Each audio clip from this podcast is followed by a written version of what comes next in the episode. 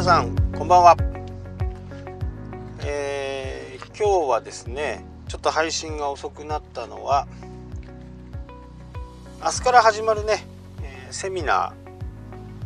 ーのために東京にね、やってきました。明日のセミナーはですね、2日間あるんですけど、内容的にはやっぱり YouTube がね、今なんて言ったって一押しです。で、この YouTube をやるねハードルってやっぱりまだまだ高いんですよね。で、ここをどうね簡単にできるかっていう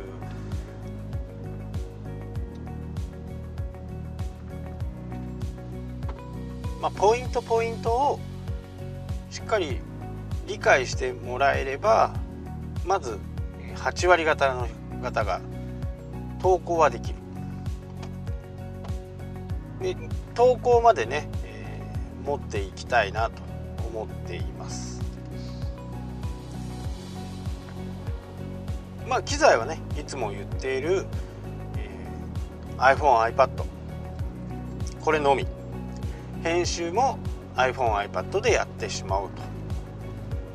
と。なので、あとね一つだけ必要なものがやっぱりマイクなんですよね。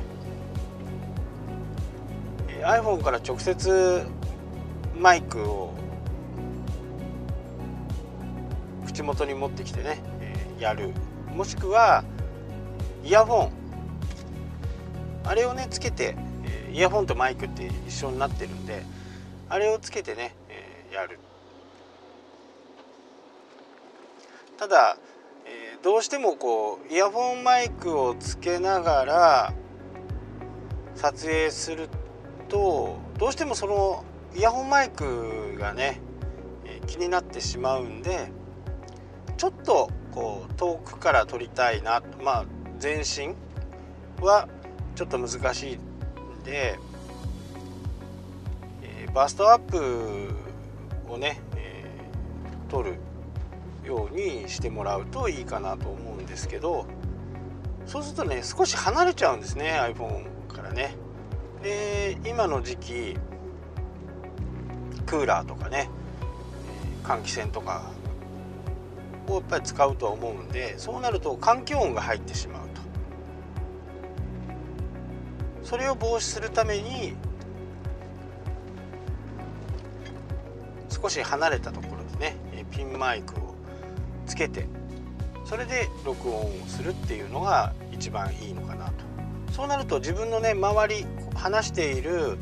周りを主に取るんで、環境音とかね拾わないんですよね。あと、だいたいマイク、テレビとか見てるとねピンマイクの上にまあいろいろ言い方あるんですけど、ウィンドスクリーン、ウィンドジャマーとかね、あのモフモフのついてるやつがあるじゃないですか。あれをつけるとより環境音が入りにくくなります。まあ、風の音とかね、そういったものが入りにくくなるんで、そういうものをつける。で、それ2000円ぐらいで売ってるんでね、Amazon でね売ってるんで、そういうものをつけてなるべく音をクリアにとる。本来だったら違うと思うかもしれないですけど、映像よりね音です。音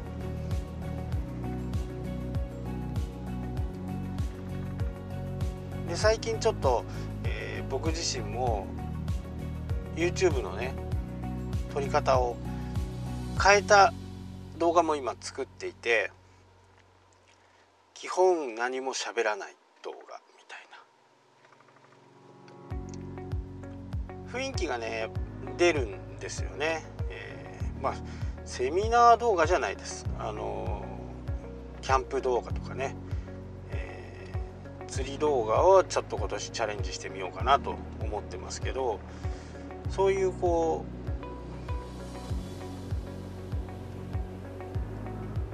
うテロップもねあんまり入れない。基本映像とね、この場合は環境音を少し入れて、バックグラウンドミュージックはかなりこう低くして、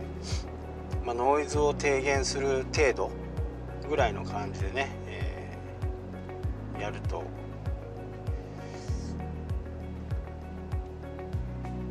結構いい絵が撮れるかなと思っています。まあその場合はね、絵だけで訴えるんで画質は非常にこうポイントが高いんですよね。カメラワークとかその辺はちょっとこう今ね練習中です。今月の末ぐらいには、1本ね上げようと思っていますので、よろしかったらね、YouTube チャンネルの方登録してね見てみてください。はい、で、今日の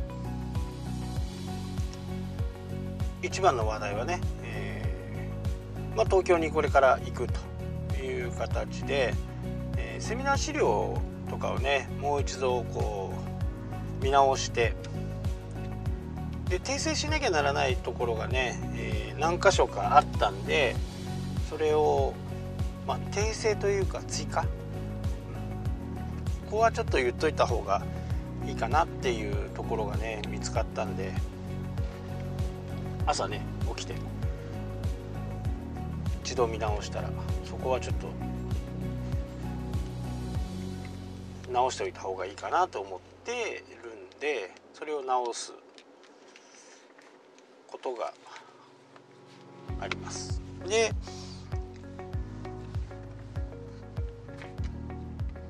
動画を作るんでもその人のどういう動画を作んなきゃダメなのかっていうところなんかをね話したり、 YouTube ってこんな人が見ているよっていう形です。ただ、SEO ってね上位表示をする、キーワードを選んでね上位表示をするっていうものがあるんですけど、これが少しできている人だと結構動画って簡単なんですよね。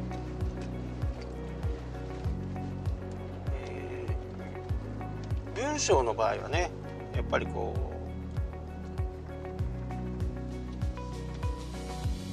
う書いたり消したり書いたり消したりできると思うんですけど、やっぱり動画ってどうしてもね、1回撮るともう1回ってなかなかこう面倒じゃないですか。なのである程度やっぱりこう原稿を作ってその原稿にねのっとった形で撮るのが一番いいんですよね。でその原稿の作り方だとかそういったものもね含めてこうお知らせしたいなと思ってます。キーワードなんですよね、やっぱりキーワード。あと、統一感っていうか、世界観っていうか、その辺はねこう統一しておいた方がいいのかなっていうふうにね、思います。で SEO もそうですけど、初めはやっぱりなかなか難しいんですよね。自分がこう分かるまでなかなか難しいんで、何本か作っていったうちのアクセスがいっぱい来るやつを狙っていくのがね一番こういいのかなっていうふうにね思います。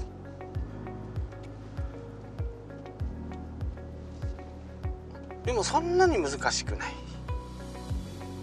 あとは内容ですけどね、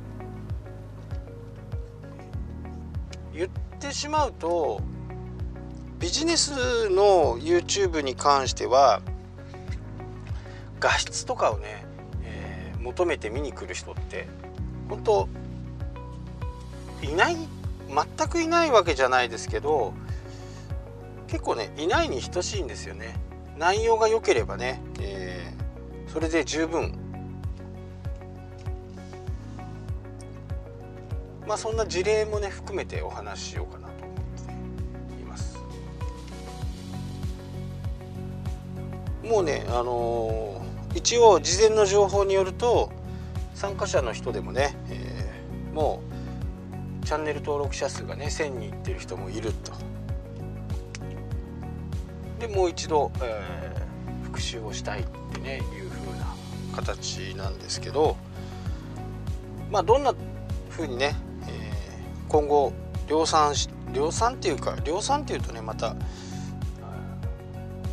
いろいろね問題があるんであれですけどね、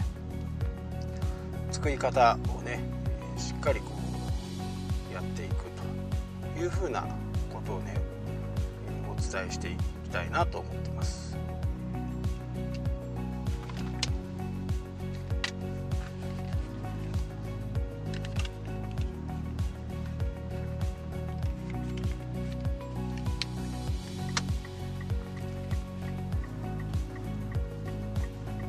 まあ、ただ、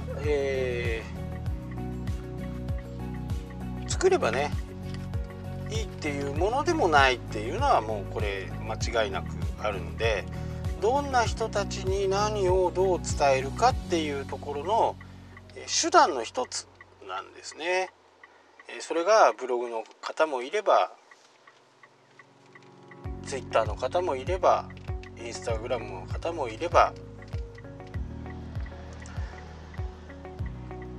それでメッセージをね、基本メッセージなわけですよ。写真なのか文字なのか動画なのかっていうところで、一般的にやっぱり文字だと上手に書かなきゃダメだとか思うじゃないですか。あと動画だと綺麗に撮らなきゃダメだとか。